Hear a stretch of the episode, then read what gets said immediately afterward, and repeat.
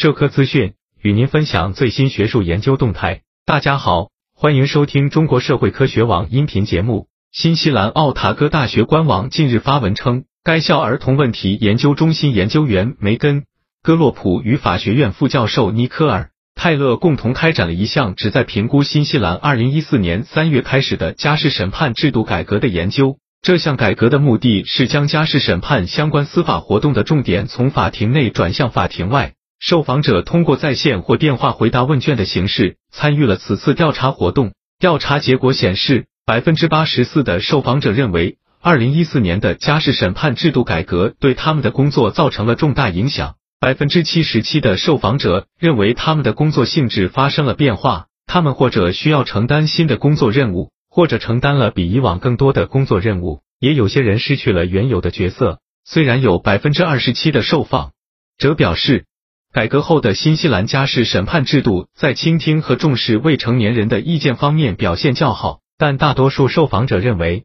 未成年人的意见在这一制度下受到的重视程度，在很多时候是由他们的代理律师的能力决定的。一些专业人士强调。尽管在审判活动中为未成年人配备专业律师作为其代理人有助于未成年人表达观点，但这也会带来一些问题，例如